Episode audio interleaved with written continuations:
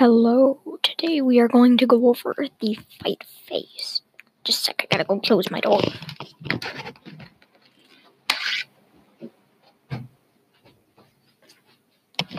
Door has been successfully closed. Okay, I'm back. So, today we're going over the fight phase, which is basically the close combat phase, where you get to punch people and grind people with your chainswords. And basically, what you do is you starting. Wait, what? Oh, start. Oh, starting with your opponent. Okay, I get it now.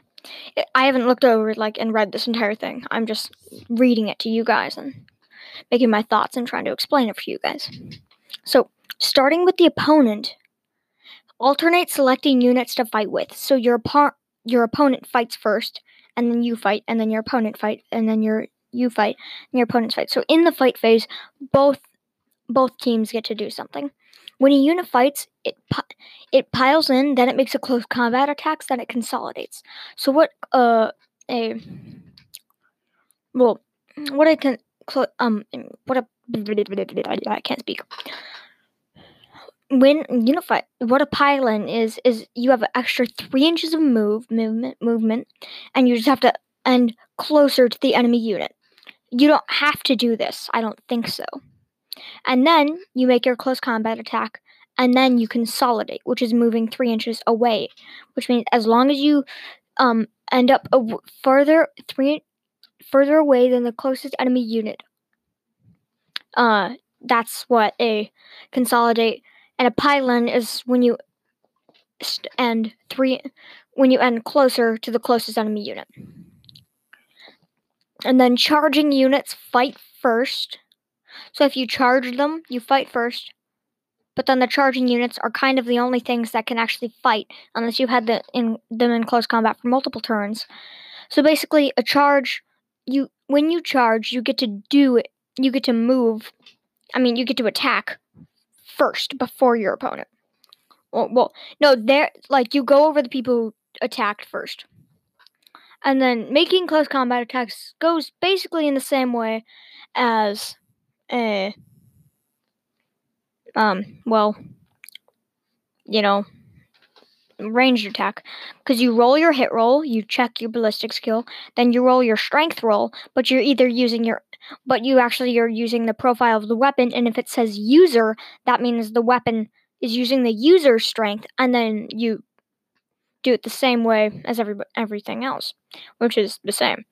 And then A equals the number of attacks, so you roll that amount of dice for that model, and then you have a win a model fights if it has to be engagement range, and another model can fight if it was in half. If it another a model can fight if it was in half half an inch of another model from their own unit, which is in half a unit. So basically, let's say a model is with in engagement range, but only one model is, because in eighth edition they did some changes so that close combat made more sense. Because if you, you can't, like, so there's something called, um, in eighth edition called, like, um, butterfly, well, chain moving, and it's basically when you got, put your guys out in a super long line. You can't do this anymore with b- units bigger than, that has six or more units, uh, Then you get, uh, you get, then you have a,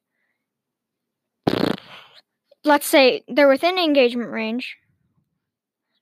Uh, not the entire unit can fight if they're in the line. In eighth, in eighth edition, only the guy who was closest. So let's say there's one guy and one guy right there. They're right next to each other, and then there's a daisy chain, that's what it was called, out away from the guy.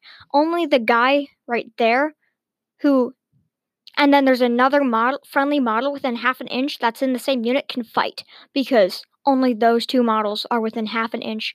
So basically, a model has to be within half an inch of half an inch of a model that's in close combat, which is kind of confusing.